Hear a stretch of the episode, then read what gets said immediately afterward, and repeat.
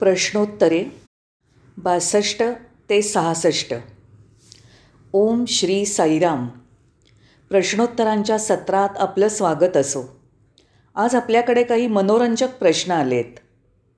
प्रश्न बासष्ट. पहिला प्रश्न. कुणी मंत्राचा जप करतो किंवा विशिष्ट देवतेचा नामजप करतो ते पुरेसं आहे का? सत्याला जाणण्यासाठी त्याची मदत होईल का? मी प्रश्न परत एकदा सांगतो. कुणी मंत्राचा जप करतो किंवा विशिष्ट देवतेचा नामजप करतो ते पुरेसं आहे का? सत्याला जाणण्यासाठी त्याची मदत होईल का? खरंच मनोरंजक प्रश्न आहे. खरं म्हणजे मंत्रजप किंवा विशिष्ट देवतेचा नामजप सुरुवातीला उपयोगी ठरतो. नवीन साधकांसाठी मंत्रजपाने विचार प्रक्रिया थांबते विचार थांबतात. आणि मंत्रोच्चाराने देवतेकडे मन एकाग्र होतं आपण शांत होतो. अशा प्रकारे मंत्रजप उपयोगी ठरतो. पण आपल्याला दुसरी गोष्टसुद्धा जाणली पाहिजे की या प्रकारात आपण सर्वव्यापी सर्व शक्तिमान सर्वज्ञ परमेश्वराला एखादी गोष्ट मानव देवता मूर्ती यात सीमित करतो. दुसऱ्या शब्दात सांगायचं तर ईश्वराला मानवाने वस्तू करून टाकलं आहे ते योग्य नाही. ईश्वर म्हणजे सत्य सत्य म्हणजेच ईश्वर. सत्यात जगा असं भगवान म्हणत असत. म्हणून खरं ध्यान म्हणजे सत्याला शोधण्याची प्रक्रिया आहे. आणि त्याचं प्रतिबिंब आपल्या शोधण्याच्या शिकण्याच्या क्षमतेवर दिसून येतं. जेव्हा आपण ही क्षमता वाढवतो तेव्हा ते दिसून येतं. पण जपाने विचार नुसतं थांबवणं ही निर्बुद्ध पद्धत आहे किंवा साधारण मार्ग आहे. मी सत्य आहे तू सत्य आहेस दुसरं काहीही नाही. हे समजेपर्यंत आपला सत्याचा शोध चालू राहिला पाहिजे. म्हणून सत्याचा शोध आपण इतरत्र घेत आहोत. सत्य जे आपल्याला समजून घ्यायचं आहे ते म्हणजे दुसरं काही नसून स्वरूपाला समजणं. आहे या क्षमतेची खरी गरज आहे. या प्रक्रियेसाठी जप मंत्रजप किंवा विशिष्ट देवतेची गरज आहे. सुरुवातीला मन एकाग्र करण्यासाठी विचार थांबवण्यासाठी आवश्यक आहे. या विषयावर मी एवढंच सांगू शकतो. बाबांनी स्वतः म्हटलं होतं.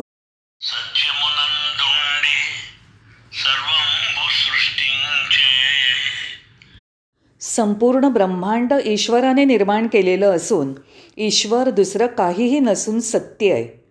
सत्यामधून संपूर्ण सृष्टीचं सृजन झालं आहे संपूर्ण विश्व उत्पन्न झालं आहे संपूर्ण विश्व परत सत्यामध्येच लय पावतं.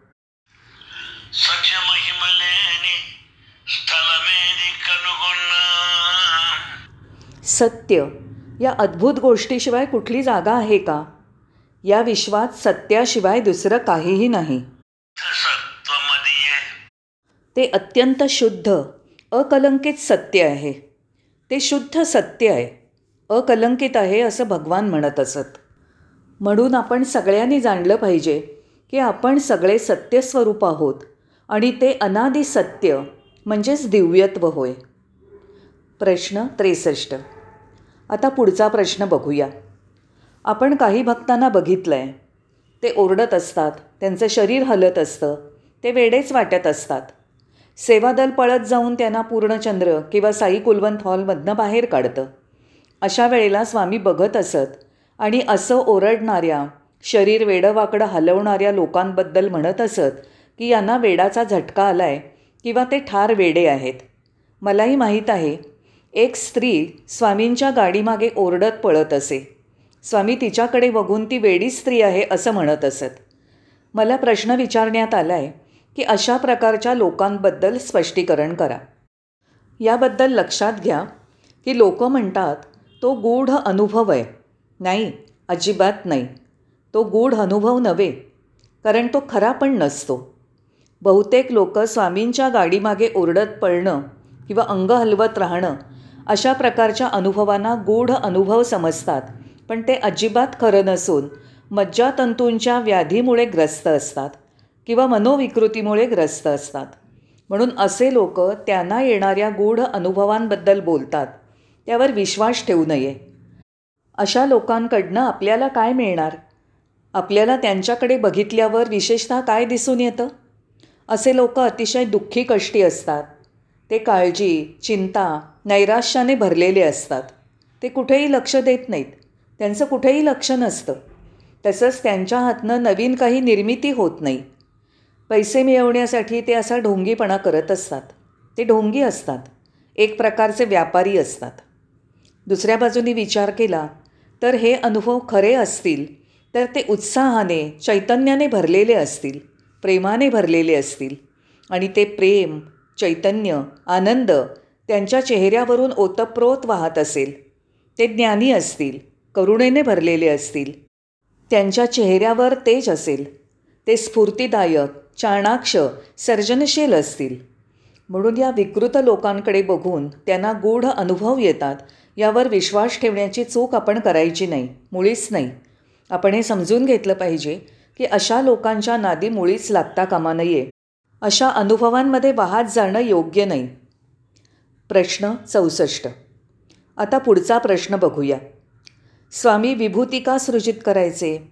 कुंकू हळद चंदन का नाही? हा अगदी यथार्थ प्रश्न आहे. मी या प्रश्नाचं उत्तर पूर्वी दिलं आहे पण परत एकदा देतो. कुठल्याही निर्माण झालेल्या गोष्टीचा शेवट राखेमध्ये किंवा विभूतीमध्येच होतो. ही राख किंवा विभूती जाळली तरी राख किंवा विभूतीच राहते. जळल्यानंतर त्याचं रूप तेच राहतं. विभूती कायम विभूतीच राहते. तिचं रूप बदलत नाही.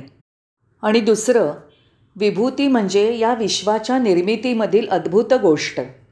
या विश्वातील सेंद्रिय असेंद्रिय ग्रह तारे नद्या पर्वत मानवी समाज वृक्षवल्ली पशुजगत हे सारंच अद्भुत आश्चर्यकारक हे सगळं विभूती आहे.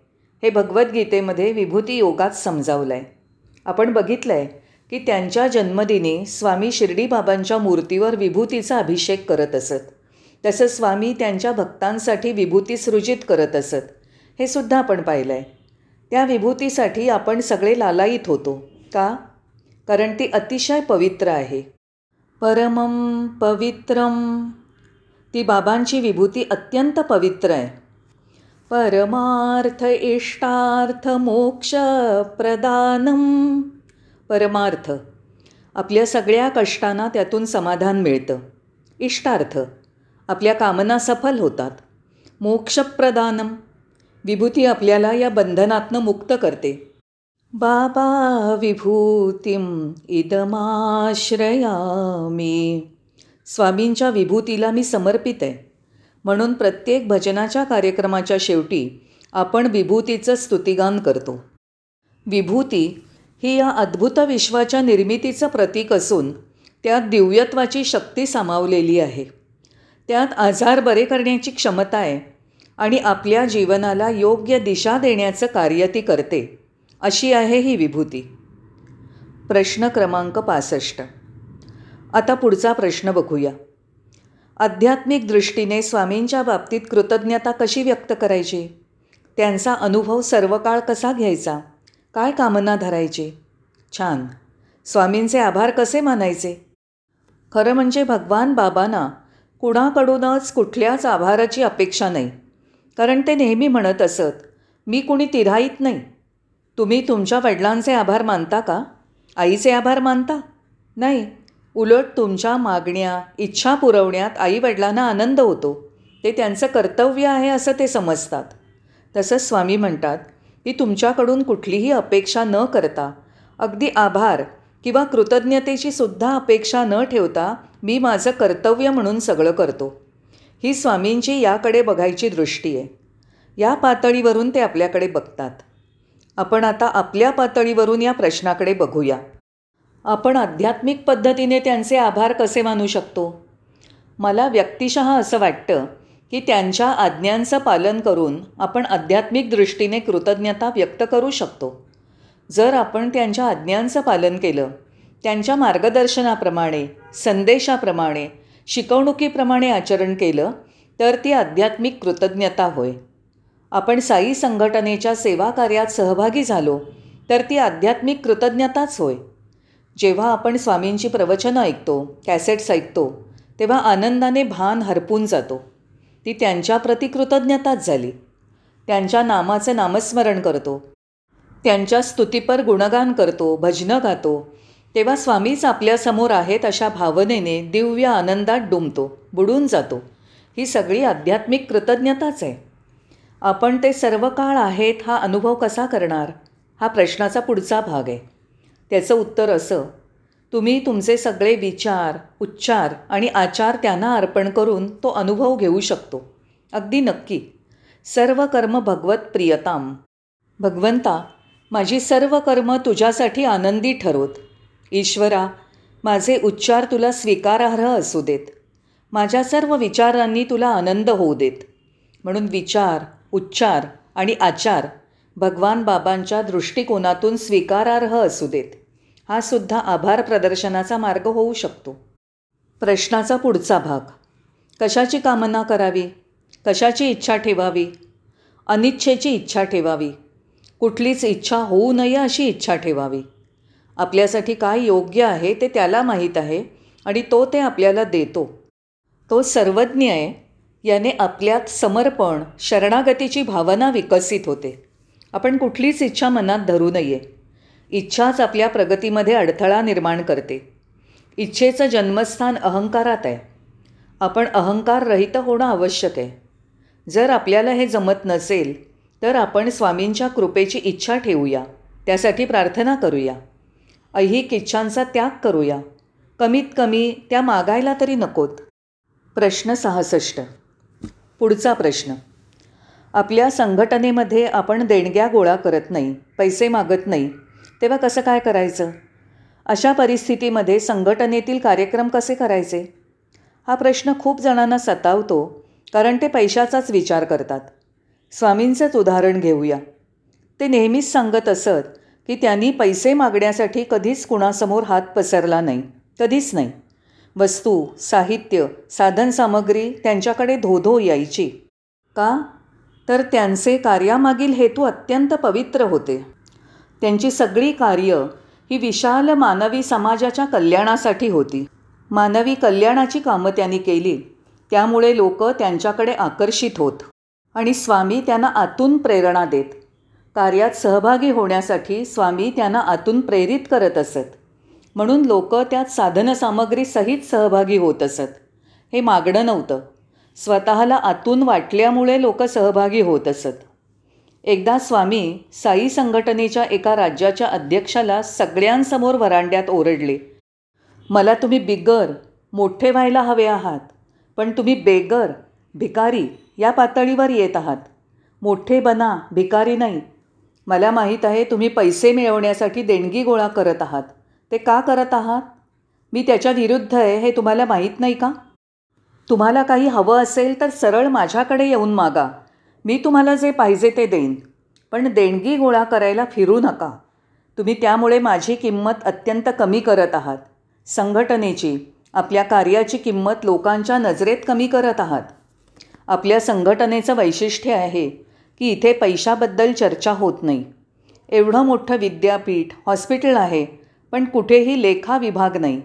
पावत्या बिलं देणग्या काहीही नाही. बाबा याचं एकच कारण सांगतात.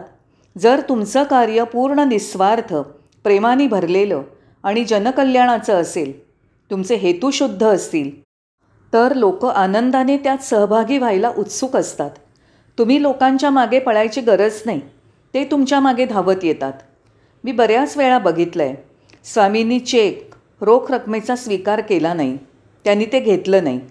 लोक त्यांच्यासमोर त्यांचे पैसे धन कार्यासाठी घ्यावं म्हणून रडायचे भीक मागायचे. पण तरीही त्यांनी त्या लोकांना दिव्य कार्यात सहभागी करून घेतलं नाही. पुढे ते म्हणाले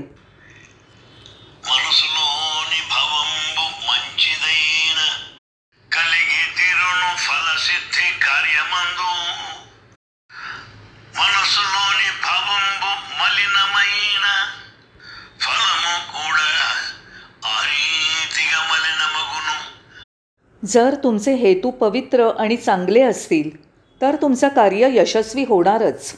जर तुमचे विचार घाणेरडे स्वार्थी असतील तर तुम्हाला अपयश नक्कीच येणार. हे बाबांनी सांगितलं आहे म्हणून तुमचे हेतू शुद्ध पवित्र आणि प्रेमाने भरलेले असले पाहिजेत. मनात कुटील हेतू ठेवून आपण कुठलंही कार्य करता कामा नये. या उत्तराचं असं मत मला तुमच्यासमोर मांडावंसं वाटलं.